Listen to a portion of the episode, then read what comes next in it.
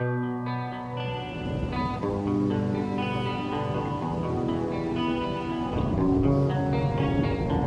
will not be pushed, filed, stamped, indexed, briefed, debriefed, or numbered. My life is my own.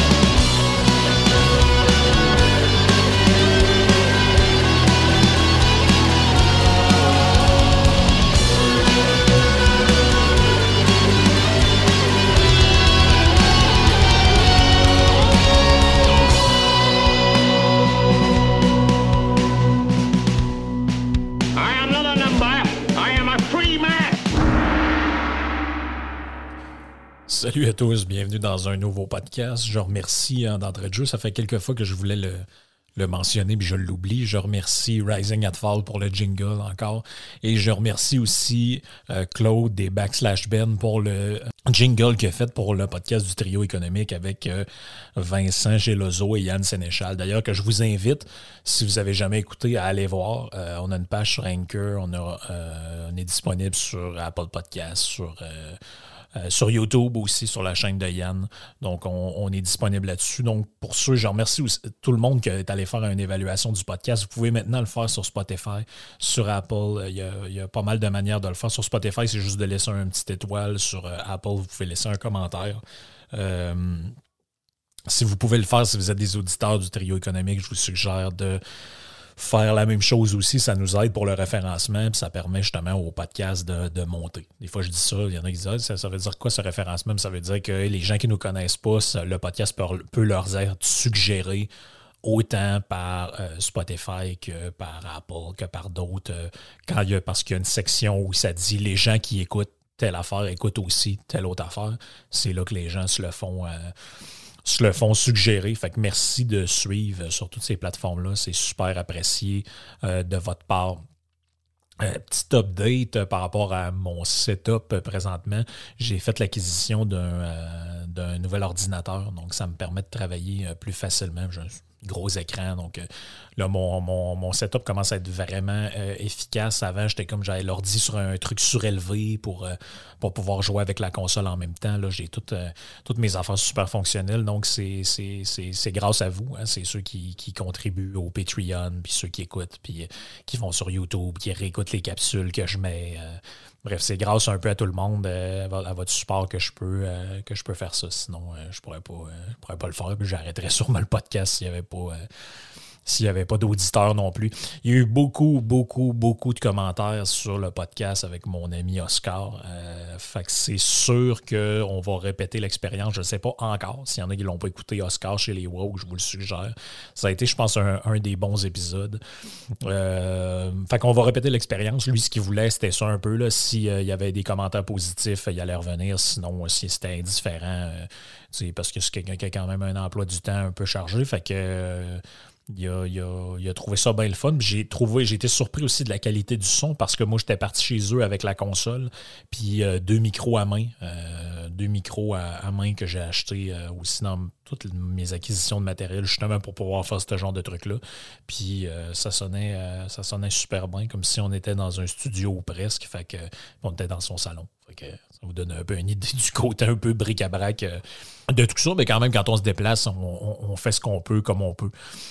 Euh, c'est ça. J'avais-tu d'autres choses à vous raconter euh, à part euh, à part tout ça? Mais en tout cas, j'espère que 2022 sera une meilleure année pour tout le monde que 2021 et que 2020. Euh, tu sais, pensez à vous autres avant de penser avant de penser à toutes les niaiseries qu'on entend. Puis l'important, c'est un peu ça. là. Moi, j'essaie de me raccrocher à ce qu'il y a de, de positif, même si des fois, on a le goût un peu de, de- d'abandonner puis de d'arrêter les affaires qu'on fait parce que, parce que Chris, c'est pas facile. Là. Cette sacrament de pandémie-là, à un moment donné, on se demande quand est-ce que ça va finir. Puis en plus, on a l'air d'être. En tout cas, au Québec, il y a du monde qui nous écoute de la France. Ça n'a pas l'air vraiment mieux chez vous, mais ici, on a l'air d'être dans un, un des pires endroits au monde pour ça. Là, on va se le dire. Là. Les masses d'en face depuis un an et demi, les restrictions un peu partout, le chantage au vaccin, les, les boucs émissaires qui en finit plus. Bref, ça commence à être lourd, honnêtement. Je, commence, euh, commence à en avoir vraiment plein mon troc, mais regarde, c'est comme ça, il faut, euh, faut, faut, passer au travers. Puis faut, euh, je me dis qu'il y a du monde qui ont vécu pendant 4-5 ans la guerre. fait c'est. on se raccroche à ce qu'on peut, puis on fait un peu on fait ce qu'on peut, bref. pensez à vous autres, puis essayez de, de, faire pour le mieux avec vos proches, puis pensez à vous autres, c'est ce que je veux dire. Aujourd'hui, on va parler d'un personnage dont j'ai jamais parlé euh, encore jusqu'à présent dans le, podcast, parce qu'il vient de sortir un nouveau livre euh, qui s'appelle L'appel de la tribu. c'est un, écrivain péruvien que je trouve vraiment intéressant. C'est vraiment un auteur qui est, euh, qui est assez particulier, je dirais, d'abord par, son parcours. Moi, c'est son parcours que je trouve intéressant là-dedans. C'est toujours intéressant de voir l'évolution d'un intellectuel au travers le temps. je vous ai parlé, il y a une coupe de podcasts dans Pourquoi la gauche trompe sur le libéralisme, entre autres dans ce podcast-là, de comment plusieurs intellectuels si on prend l'exemple d'un gars comme Michel Onfray en France, ont commencé, par exemple, dans la gauche anarchiste, finalement, tranquillement, pas vite, ont glissé progressivement vers ce qu'on pourrait appeler un genre de conservatisme, mais tout le temps se réclamant de l'héritage de la gauche. Bref, ça devient un peu compliqué euh, de suivre le cheminement intellectuel de tous ces gens-là. Mais en général, en général, puis ça, si je me rappelle, c'était une phrase, euh, c'est un peu une phrase... Euh, le genre de truc que, que, ton, un de tes oncles pourrait te dire dans, en allant te faire un lift quelque part. ou euh, ce, genre de, de, petites maximes-là qu'on trouve tout le temps un peu niaiseuses, mais quand on se les fait dire, mais que finalement, il y a toujours un fond de vrai là-dedans. Ce qui dit que la, phrase, c'était euh, quand on est jeune, on est, on est de gauche, quand on est, quand on est vieux, on, on est de droite, quelque chose comme ça, puis euh, le, cœur est à gauche, la tête est à droite, quelque chose. Des, des genres de, trucs comme ça. Que, on est jeune, on est idéaliste, on veut tout changer, on veut. Euh, on, modifier la, société, on veut refaire le monde. On est avec ses amis dans un sous-sol, puis on, on se dit ah, ça devrait être comme ça, euh, on devrait, je sais pas moi, il devrait pas avoir d'argent, ça serait tellement mieux si on vivait juste des, ce, ce genre de trucs-là que vous avez peut-être déjà tout fait. Euh, ou que vous avez déjà eu un frère, un cousin, une, une soeur qui vous est arrivé avec ce genre de truc-là dans une soirée bien arrosée.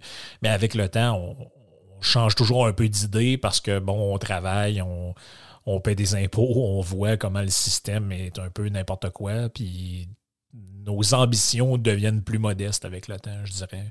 C'est un peu ça. Dans le monde intellectuel, c'est fascinant de voir le cheminement que certains euh, intellectuels font, ce qui est puis une affaire qui donne un peu raison à cette maxime-là, c'est que euh, sur, on, un peu, c'est un peu, on est à gauche, on meurt à droite, c'est un peu ça. Mais euh, c'est très difficile de trouver des auteurs qui étaient des défenseurs. Puis tu sais, quand je dis gauche-droite, c'est pas. Euh, c'est pas communiste versus fasciste. on s'entend, vous avez écouté mes podcasts, vous comprenez que je ne souscris pas du tout à ces oppositions-là qui finalement met d'un bord le, deux formes de collectivisme, puis finalement on pataugerait toujours un peu entre les deux. L'idée, c'est, on, j'utilise ces mots-là pour expliquer ceux qui sont pour la, plus de liberté, moins de... Dans, dans une échelle de liberté-sécurité, moi je pourrais propose moins de sécurité, plus de liberté. D'autres vont proposer beaucoup moins de liberté, puis plus de sécurité, en guillemets, ou plus de contrôle de l'État sur leur, sur leur vie. C'est comme ça que j'aime mieux définir les termes comme ça, parce que comme ça, on sait de quoi on parle. C'est pour ça que quand moi, les gens me disent Ouais, qu'est-ce que tu penses d'Éric Zemmour en France je, suis loin d'être convaincu que ce n'est pas un gars de gauche parce que lui, euh, au sens où moi j'entends ces termes-là, parce que lui est pour un contrôle quand même assez accru du gouvernement dans la vie des gens, ce qui n'est pas du tout mon cas. Mais bref, c'est très difficile hein, de trouver quelqu'un qui est plus de ma sensibilité, puis qui finalement, à la fin de sa vie, devient un gauchiste. En fait, euh, j'y pense en même temps que je vous parle, mais je ne trouve pas vraiment d'exemple. Euh, donc, en général, quand on lit des, auteurs, euh, des écrivains, des philosophes, des, sociologues, ça fait toujours un peu un genre de cheminement comme ça. Il y en a qui restent accrochés aux mêmes affaires toute leur vie. Euh, c'est leur droit. Mais il y a beaucoup, il y a, comme un, glissement progressif vers. Ça, je pense que c'est naturel. C'est un peu comme. C'est un peu comme les gens qui. Euh, c'est un peu comme les gens que quand ils sont jeunes, ils quand on est jeune, on écoute de la musique, on aime toutes les on n'aime pas qu'on aime tous les styles, mais on est ouvert à découvrir plein de choses.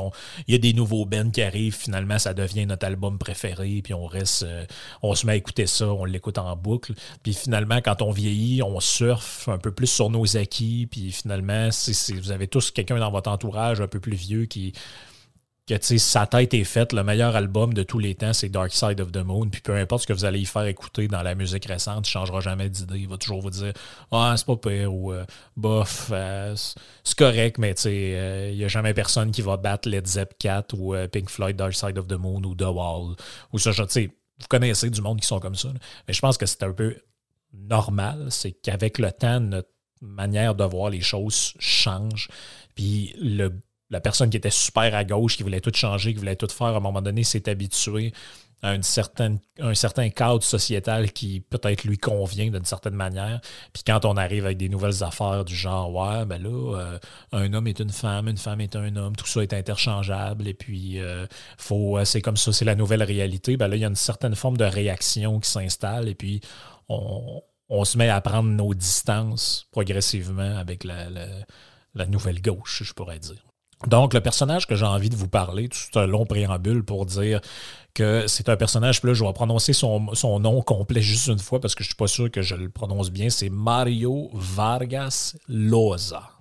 Donc, Mario Vargas Loza. Il y a deux L, mais je ne sais pas exactement comment il faut le prononcer, puis je le prononce un peu. Euh, c'est super mauvais comme prononciation, mais c'est un, je le fais comme ça parce que c'est un Péruvien euh, d'origine qui est né à Arequipa le 28 mars 1936, qui est encore en vie aujourd'hui.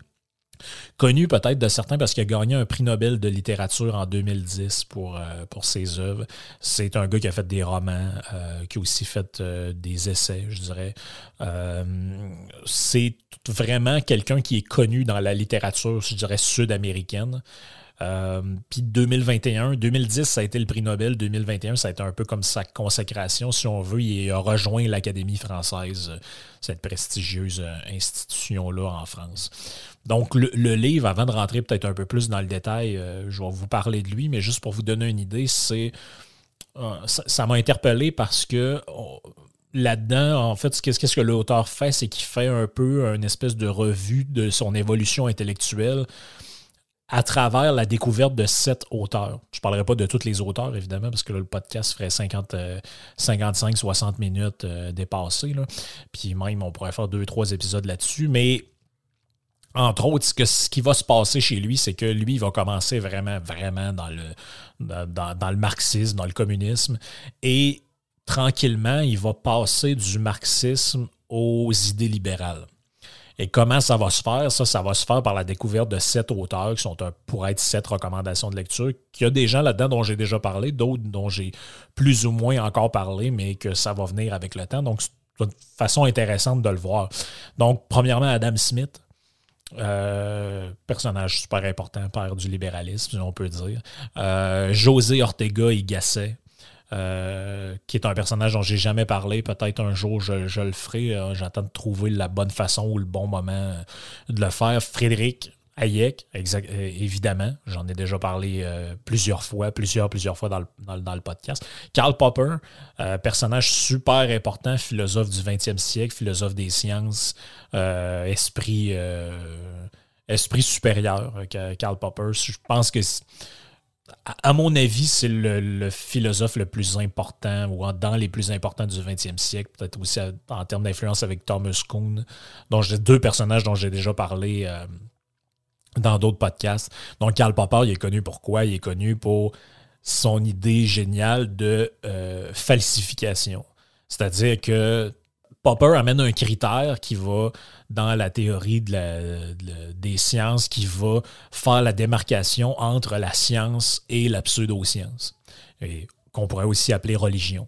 Et ce qu'il va dire, c'est que quand, dans votre théorie, vous n'avez pas la possibilité de remettre en question euh, des postulats qui sont faits, des idées qui sont faites, et que vous ne cherchez jamais à invalider, donc à, à, corroborer ou à, falsifier euh, les, les, postulats que vous avez dans votre théorie scientifique, et que cette théorie-là n'est pas ne peut pas être contredite, c'est que là, on est dans la euh, religion ou la pseudo-science et non dans la science.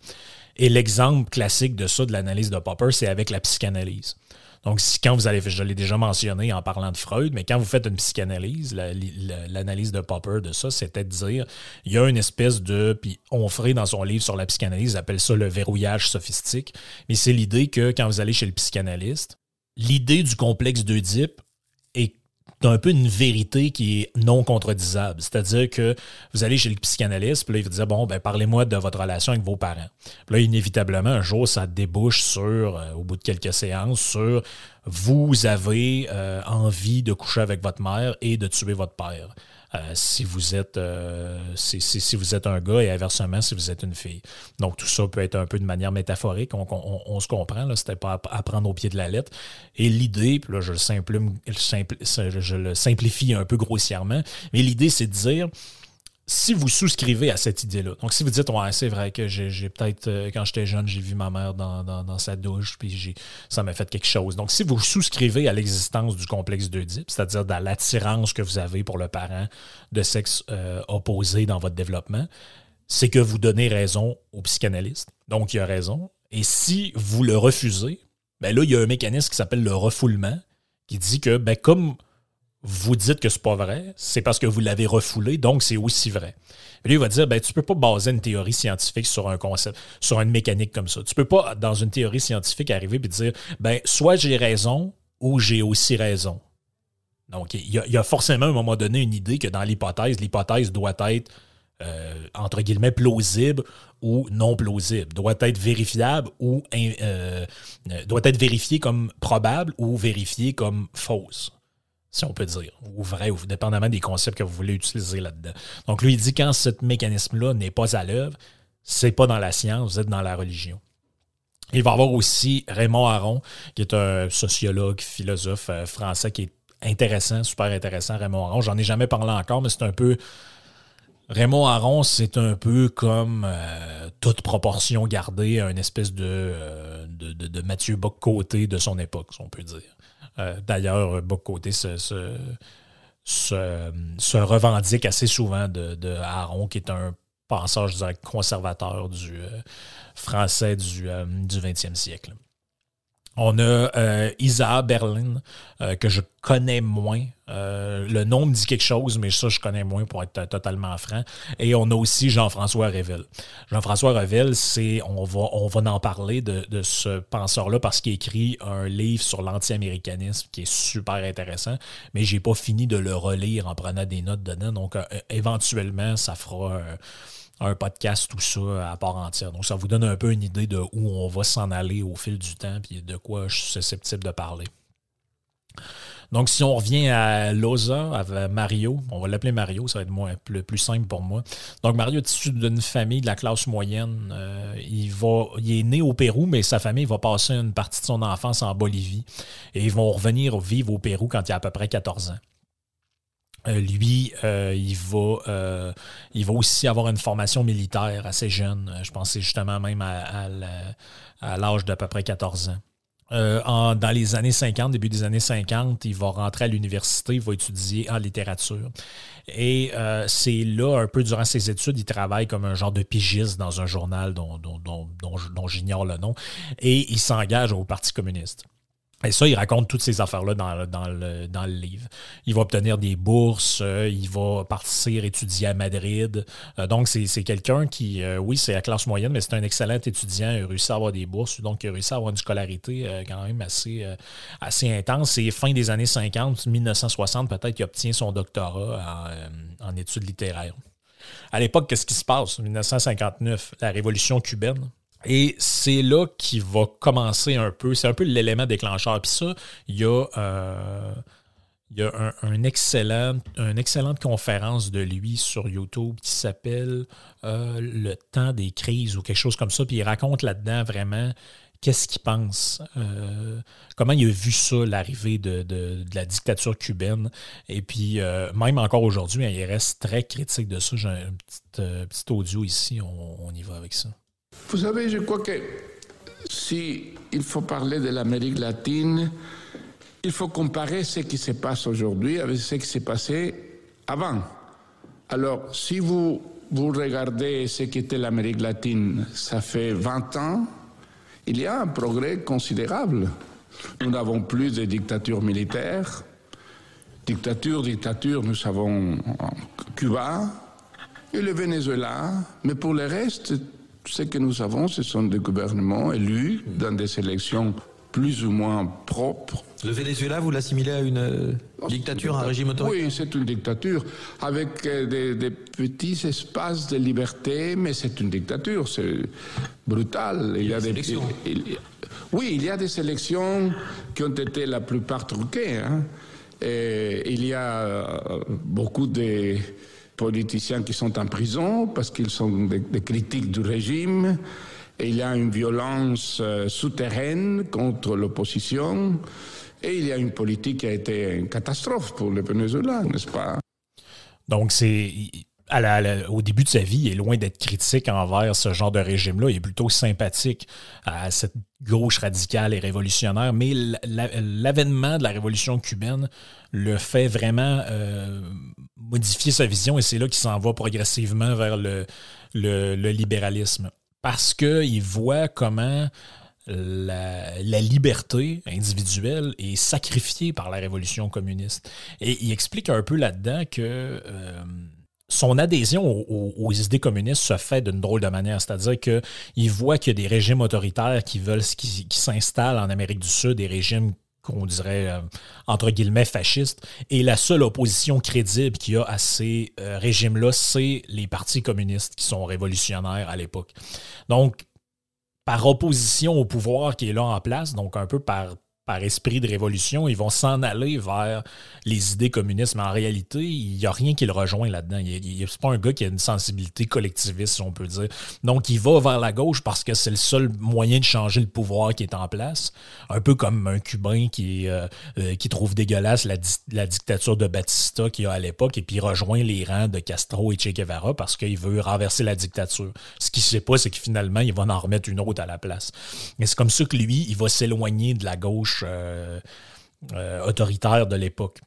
Euh, il va vivre en Europe pendant les années 80. Il va dénoncer la, dictature qu'il va avoir au Pérou à partir de 68 dans les fins des années 80, après 12 ans de dictature, il revient pendant un certain temps au Pérou et puis même il va avoir des pressions de, gens quand même assez haut placés pour lui proposer de se présenter aux élections. Ce qu'il va faire un peu plus tard, il va fonder une espèce de mouvement, je dirais, de, de droite libérale et il va être candidat aux élections présidentielles de 1990. Il va arriver premier euh, au premier tour. C'est un peu comme en France, là-bas, il y a deux tours aux élections, mais finalement, au second tour, il se fait battre par euh, Alberto, un gars qui s'appelle Alberto euh, Fujimori. Je vais regarder, lui, c'était qui ce gars-là pendant que je vous parle, parce que j'ai oublié, de, oublié de le chercher, mais je suis pas mal sûr que c'est ça. C'est l'ancien président du Pérou, mais si on regarde, lui, quelles étaient ses idées, je suis pas mal sûr qu'on va comprendre un peu l'idée. Donc, euh, lui était président d'un truc qui s'appelle le Nouveau Parti du Peuple. Donc, ça sonne un peu là. Euh, ah oui, c'est ça. C'est que c'est un genre de, Un peu comme Chavez, un genre de. de, truc autoritaire, socialisto. Euh, chrétien, là, là, le, le, Christ révolutionnaire, etc., comme il y a eu au, comme il y a eu au Venezuela, c'est-à-dire. Affaire intéressante, c'est que c'est un gars d'origine japonaise, donc je ne sais pas exactement son histoire, comment il a fait pour se ramasser là-bas. Mais bref, c'est un peu ça, euh, c'est un peu ça l'histoire de ce, bonhomme-là qui va le battre à l'époque. Euh, il va être un admirateur évidemment de Reagan et de, Thatcher, puis il va euh, faire plusieurs discours au fil de sa vie ou de rencontres dans des think tanks libérales. D'ailleurs, sur Internet, on a une conférence de lui qui est en anglais, qui est où il avait été l'invité de l'Institut économique de Montréal. Donc, euh, si ça vous intéresse, vous pouvez aller voir ça. Il raconte justement son passage du marxisme au euh, libéralisme. Euh, il écrit plusieurs livres. Il a écrit Le défi néolibéral, la fin du tiers-monde en 1992. Il a écrit Les enjeux de la liberté en 1994. Et, entre autres, ce qui nous intéresse, L'appel de la tribu en 2021. Euh, donc, comme je disais, il, dresse là-dedans un peu son itinéraire idéologique qui va l'amener euh, très tôt à être sympathique aux sympathisants, adhérents aux idées marxistes, puis même adhérer au Parti communiste péruvien de l'époque. Et sa rupture avec ces idées-là euh, au courant des années 60, si on peut dire. En tout cas, le début de ça, c'est 1959, euh, la révolution, la révolution cubaine. Parce que petit à petit, découvre qu'au contraire, les, les idées des penseurs qui l'ont guidé un peu là-dedans jusqu'à présent, c'est loin d'être la réalité. C'est vraiment loin d'être la réalité parce qu'il y a un, sacrifice complet de l'individu là-dedans, puis c'est là qu'il s'en va progressivement vers les idées du libéralisme. Mais ça se fait, euh, comme je l'ai dit, ça se fait progressivement. Parce que, comme il dit lui-même dans, le livre, dans sa jeunesse, il y avait une forme de, chez les jeunes euh, protestataires, il y avait une forme de détestation du nationalisme puis des dictatures qu'il y avait un peu partout en Amérique latine. Puis à ce moment-là, ben, la véritable opposition, comme je l'ai dit, c'était les partis communistes, c'était les mouvements de gauche. Et c'est juste progressivement qui a été capable de se détacher de tout ça en voyant la, véritable négation de l'individu qui était au cœur de ces, partis euh, politiques-là. Euh, il va être un peu admiratif de ce qui se passe en Angleterre avec euh, Margaret Thatcher, qui en fait un éloge d'ailleurs au début du livre. c'est là qu'il va apprendre parce qu'elle faisait des discours très, très virulents. contre le socialisme, et c'est là qu'il faut prendre conscience que le communisme est un retour à la tribu pour reprendre le, livre, euh, pour reprendre le titre du livre. Euh, il va parler de l'importance, comme je l'ai dit, de Karl Popper là-dedans pour sa pensée, puis je vous lis euh, une, citation. Il dit C'est ainsi que Karl Popper nomme l'irrationalité de l'être humain primitif, qui niche au tréfonds de tous les civilisés. Ceux qui n'ont jamais surmonté tout à fait la nostalgie de ce monde tribal, qui est la tribu. Quand l'homme était encore une part inséparable de la collectivité, subordonné aux sorciers ou aux tout-puissants, qui prenaient pour lui toutes les décisions, ce monde où il se sentait en sécurité, libéré de toutes ses responsabilités, soumis à l'égal de l'animal dans le troupeau, à la horde, la bande ou le clan des supporters, bercé par ceux qui parlaient la même la langue, la même langue, adoraient les mêmes dieux, pratiquaient les mêmes coutumes, tout en détestant l'autre, celui qui est différent, que l'on pouvait rendre responsable de toutes les calamités affectant la tribu. L'esprit tribal, source du nationalisme, a été la cause, avec le fanatisme religieux, des plus grands massacres de l'histoire de l'humanité. Donc, il va un peu dans le même sens que ce que je racontais dans les podcasts sur le, pour en finir avec le concept de l'extrême droite, c'est-à-dire qu'il voit très bien que ce qu'il y a à la. que, que, c'est que cette vision collectiviste-là ramène qu'elle soit justement de, qu'elle soit communiste ou fasciste, ramène à cette espèce d'instinct primaire que Popper appelle l'irrationalité de l'humain, la tribu. Donc cet esprit tribal-là est la cause de toutes les formes de, de, collectivisme, ou disons, et, et, et, l'idée qu'on veut retourner d'une certaine manière à ça, qui est un, quelque chose qui est euh, enfoui au fond d'un peu tout un, tout un chacun. Tout le monde, euh, au, fond de lui, a un peu cette idée-là qui veut se mettre avec ses semblables et exclure les autres qui sont différents. Et puis là, c'est intéressant les exemples qu'il donne. Euh, ceux qui pratiquent les mêmes coutumes, qui adorent les mêmes dieux, qui parlent la même langue. Je ne sais pas si ça vous pas si ça vous rappelle des choses, là, mais bref, moi, je trouve que c'est, ça résonne quand même assez euh, profondément. Il va partir du principe dans toute son œuvre que pour un vrai libéral, la liberté est quelque chose qui est indivisible. C'est-à-dire que il n'y a pas de contexte dans lequel euh, tu peux tu sais, c'est pour ça, je pense qu'il va être un, peu, il va être assez critique de la vision conservatrice de la réalité. C'est-à-dire que la vision conservatrice du monde, c'est de dire que, ben, par exemple, oui au libéralisme économique, oui au libre marché, tout ça, mais par contre, euh, on va décider quelle religion vous avez, puis vous avez le droit de pratiquer, puis euh, quelle langue aussi vous devriez parler, quelle drogue vous devriez consommer ou pas, puis on va décider socialement et moralement ce qui est bien pour vous. Et dire, ouais, c'est pas vraiment comme ça que ça fonctionne. La liberté est une et indivisible. Si tu es un, libéral ou un libertarien, c'est pas dans son langage, mais c'est un peu dans le nôtre dans le cadre de ce podcast-là, tu devrais vouloir une liberté qui s'applique à tous les pans de l'existence. Évidemment, c'est quelqu'un qui va être euh, un défenseur du libre marché euh, à partir des années, fin des années 60, début des années 70. Euh, il va dire que c'est un peu, d'une certaine manière, la seule façon de détruire les euh, gouvernements répressifs et dictatoriaux, c'est le, libre marché. Parce que eux exercent un contrôle sur l'économie qui devient intenable quand le monde autour d'eux euh, sont libres. Et puis c'est comme ça qu'ils vont, euh, d'une certaine manière, s'effondrer. Fait qu'il dit non seulement c'est une bonne chose d'un point de vue économique pour les consommateurs, pour les gens qui qui doivent acheter des, biens qui viennent de l'importation, mais en plus, c'est ce qui va mettre fin au monde répressif et dictatorial parce que ça va devenir intenable dans un monde libéral de fonctionner euh, comme ça de manière autocratique. Il dit beaucoup de tentatives démocratiques en Amérique latine qui respectaient les libertés politiques ont échoué aussi pour ne pas avoir cru en la liberté économique. Le libre marché, c'est la seule chose à apporter le développement matériel et le progrès. Donc, c'est ça, il dit, tu peux pas non plus avoir une idée d'être un libéral, mais si on peut dire à l'américaine, un liberals. Dans le fond, c'est libéral d'un point de vue des mœurs, mais c'est euh, autoritaire et euh, contrôlant d'un point de vue économique. J'utilisais tout à l'heure le mot libertarien, mais ça ne s'applique pas vraiment à lui. En tout cas, au mieux, on pourrait le qualifier de minarchiste et non pas d'anarchiste.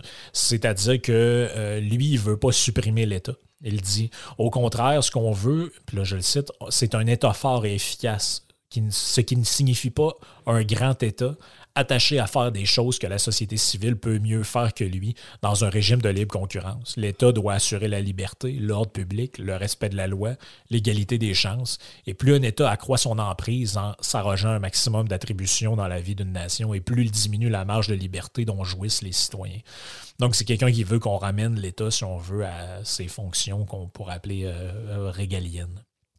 Euh, fait intéressant de la part de cet auteur-là pour un, auteur sud, sud-américain ou qui vit dans des endroits qui ont été colonisés, si on peut dire, parce que lui, il va dire en fait, les idées libérales ont toujours été opposées au colonialisme. Il dit quand j'ai compris ça, je suis devenu, je suis devenu vraiment plus libéral parce qu'il dit quand j'étais dans les mouvements de gauche, qu'on disait c'était que le colonialisme, c'était le capitalisme, le libéralisme, etc. Mais il dit si vous lisez Adam Smith, il dit vous, il dit vous êtes surpris de voir que toutes les choses dont on l'accuse, en fait, c'est totalement faux. Parce que quand on dit que c'est dépourvu de sensibilité et de solidarité, il dit Adam Smith, il avait la conviction que euh, le, libre marché, ça favoriserait les pauvres, ça contribuerait à éradiquer justement à long terme la, pauvreté. Euh, même le, colonialisme comme tel euh, est, critiqué par Smith, qui va attribuer à des aventuriers un peu, un peu débiles, puis il va critiquer justement l'esclavage, il va il va en fait montrer là-dedans que c'est l'interventionnisme étatique qui va justement aller vers les, des politiques de colonialisme et non pas des politiques de, de, libre marché.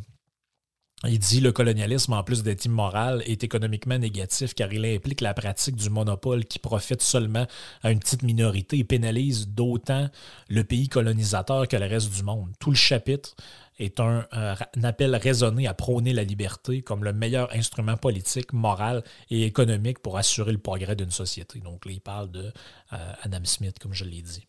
Euh, à propos d'Hayek, ben, je vous ai dit, hein, c'est l'histoire de son influence à travers sept penseurs. Bon, ben, Hayek, un peu comme Popper, va être va, être vraiment important pour lui, mais il dit pas tant en matière d'économie, contrairement à ce que plusieurs pensent, mais de manière globale, parce qu'il dit Hayek, c'est quelqu'un qui a parlé de philosophie, de droit, de politique, de psychologie, de morale, etc., et aussi d'économie, euh, évidemment. Puis il dit dans dans toutes ces disciplines-là, ils vont montrer vraiment une forme d'originalité que je ne voyais pas chez d'autres penseurs. Il dit c'est vraiment ça qui me sortit un peu de, pour pour reprendre l'expression d'un gars comme Kant, c'est ça qui m'a sorti de mon sommeil dogmatique. Donc, il dit, c'est vraiment Hayek qui me permet de voir euh, le, monde d'une autre manière. Il dit, le grand adversaire de la civilisation, d'après Hayek, est le constructivisme ou l'ingénierie sociale, la prétention d'élaborer intellectuellement un modèle économique et politique et de vouloir ensuite l'implanter dans la réalité, ce qui n'est possible que par la force, par une violence qui dégénère en dictature et qui a échoué dans tous les cas où on l'a essayé. Les intellectuels ont été, puis ça, ça nous renvoie, c'est ça dont j'avais parlé dans le podcast sur les intellectuels et la tentation socialiste, c'est qu'il dit que comme les intellectuels sont par nature de, manière, de, manière conforme à comment ils sont, comment ils réfléchissent, comment ils font. Ce sont des gens qui veulent repenser le monde à partir de zéro en général. Et qu'est-ce qu'on fait quand on fait ça? On conçoit de manière intellectuelle un plan qu'on devrait appliquer sur la société. Mais comme ça ne fonctionne jamais, on est toujours pris à vouloir l'imposer par la force, par une certaine forme de violence qui dégénère éventuellement en dictature. C'est pour ça qu'on voit la grande, euh, grande indulgence de beaucoup d'intellectuels ou de socialistes de gauche qui ont supporté l'Union soviétique, qui ont même été membres des nazis ou ce genre de trucs, ce genre de trucs-là. Il dit comme le marché, le produit de la liberté, les intellectuels sont souvent les grands ennemis de la liberté. L'intellectuel est convaincu du fait qu'en élaborant rationnellement un modèle juste et équitable de société, celui-ci peut s'imposer à la réalité, d'où le succès du marxisme dans les milieux, euh, dans les milieux intellectuels et universitaires.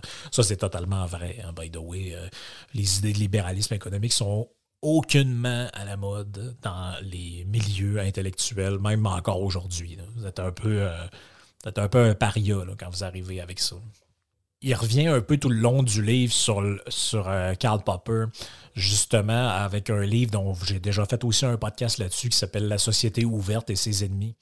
Euh, pour lui, je n'irai pas pas aussi loin que lui là-dessus, par contre, mais il dit que ce, livre-là est un chef-d'œuvre absolu, que c'est le livre le plus important pratiquement qui a été écrit au, 20e siècle. C'est vrai que c'est un livre important, mais peut-être pas au point où lui euh, euh, le, dit, et il va présenter euh, justement toute une espèce d'analyse de, justement le nationalisme au, fil du temps, puis comment justement la vision historiciste du monde amène à ces, dictatures autoritaires. Euh, il va dire que Popper, c'est le plus grand philosophe du 20e siècle. Ce à quoi, je, plus grand philosophe, je ne sais pas, plus grand philosophe des sciences, à mon avis, c'est probablement vrai. Euh, il dit, je le cite, aucun autre penseur que Popper n'a probablement fait de la liberté une condition aussi indispensable à l'être humain. Pour lui, non seulement la liberté garantit des formes civilisées d'existence et encourage la créativité culturelle, mais elle est aussi la condition sine qua non du savoir, l'exercice qui permet à l'homme de tirer des leçons de ses propres erreurs et par conséquent de les dépasser. Le mécanisme dans lequel nous vivrions encore euh, dans l'ignorance et la confusion irrationnelle de nos ancêtres euh, adorateur de totem. Ça, c'est, je la trouve quand même, je trouve qu'elle est quand même assez intéressante, celle-là. Il dit, euh, à propos du communisme, il dit que justement, c'est ça, c'est, une vision utopique du futur. Il dit, c'est, c'est la, la c'est l'idée que l'espèce de, les élus triomphants à l'avant-garde éclairée du prolétariat va, euh, va arriver un peu comme c'est un peu comme le, parti nazi ou encore les, élus de la société, eux, que ce soit l'avant-garde éclairée du prolétariat ou le Parti national-socialiste, eux vont faire, eux, par leur plan qu'ils ont conçu dans leur tête, vont amener la société vers les lendemains qui chantent, vers l'espèce de, de parousie, puis ça va être le bonheur, puis ça va être le, les nazis parlaient du quatrième Reich, euh, les, communistes parlaient de la, société sans classe, et lui, il dit finalement, ça amène à des guerres cruelles, des camps de concentration, l'extermination d'êtres humains, euh, des systèmes qui sont socialement très contrôlants, où il n'y a aucune liberté, puis où la, dissidence est pénalisée, l'esprit critique n'est pas encouragé. Et euh, finalement, c'est quelque chose qui est très délétère pour, pour, euh, pour l'humain. Tout au long de son livre, il parle un peu aussi, c'est intéressant parce que c'est une expérience que plein de gens ont vécu dans ce milieu-là. Tu je vous parlais au début de, parce que c'est ça le filon du livre, c'est le, c'est l'évolution intellectuelle au travers le temps. Et puis là, le, titre du livre, je le trouve génial pour ça, parce que l'appel de la tribu, c'est quoi? C'est honnêtement, le titre, le, choix du, le choix du titre est génial. C'est l'appel de la tribu, c'est quoi? C'est oui, c'est le processus que lui décrit, dans son, euh, dans, son livre, c'est-à-dire euh, comment le collectivisme, justement, renvoie à cet esprit un peu tribal-là qui nous amène à tous être semblables pour vouloir une société où l'individu n'a pas d'importance, mais où tout ce qui a d'importance, c'est le collectif. Et lui, il dit l'appel de la tribu, c'est aussi les réactions des gens par rapport à euh, mes idées, par rapport à. Parce qu'il dit au début, quand j'étais un intellectuel de gauche euh, qui commençait à avoir une certaine notoriété et tout le monde m'aimait. Tout le monde me trouvait donc intéressant, l'intellectuel péruvien qui étudiait à Madrid avec tellement des belles idées, mais qu'est-ce qui commence à vivre progressivement? La même chose que Revel a eu avec son livre sur les États-Unis ou même qu'un un, personnage comme Michel Onfray a vécu quand il a commencé à s'attaquer à la psychanalyse, à certains mythes de, la social-démocratie ou ce genre de choses. Il reçoit l'appel de la tribu. L'appel de la tribu, c'est quoi? C'est les gens de la tribu où tout le monde pense de la même manière qui lui font des appels, disant euh, c'est parce que là, euh, tu n'as pas le droit de parler de ça. Tu n'as pas le droit de parler avec eux. Tu n'as pas le droit de euh, changer d'idée par rapport à ça. Tu es en train de renier tes, engagements. Tu renies tes valeurs. Es un, toutes les attaques, il, il, parle de ça beaucoup dans le livre, les attaques qu'il y a eu de la part, en fait, il dit Je ne me suis jamais fait attaquer presque par les gens qui ne sont pas d'accord avec moi d'un autre spectre politique, mais plus j'ai euh, quitté les idées de gauche, plus les gens qui étaient à gauche sont devenus hostiles, intolérants. Euh, il dit C'est une illustration de plus de la nature peu glorieuse des idées de gauche et de l'esprit étroit qui caractérise une grande partie de ceux qui s'y reconnaissent. La phrase est, la phrase est juste magique. C'est-à-dire que l'appel de la tribu, c'est un peu ça. C'est la tribu qui signifie que tu ne peux pas quitter la tribu. Parce que comme le disait au début Popper, c'est euh, tout ça, c'est un, monde dans lequel on devrait avoir les mêmes coutumes, les mêmes valeurs, les mêmes références intellectuelles, le même bagage. Euh, tout ça, c'est quelque chose de très fort. C'est un peu insidieux. Ça me rappelle aussi le, le livre que quand Alain de Benoît euh, écrit un livre sur la décroissance, parce que c'est un sujet qui l'intéressait, puis peut-être parce qu'il adhère à une partie des idées qu'il y a là-dedans, je ne sais pas.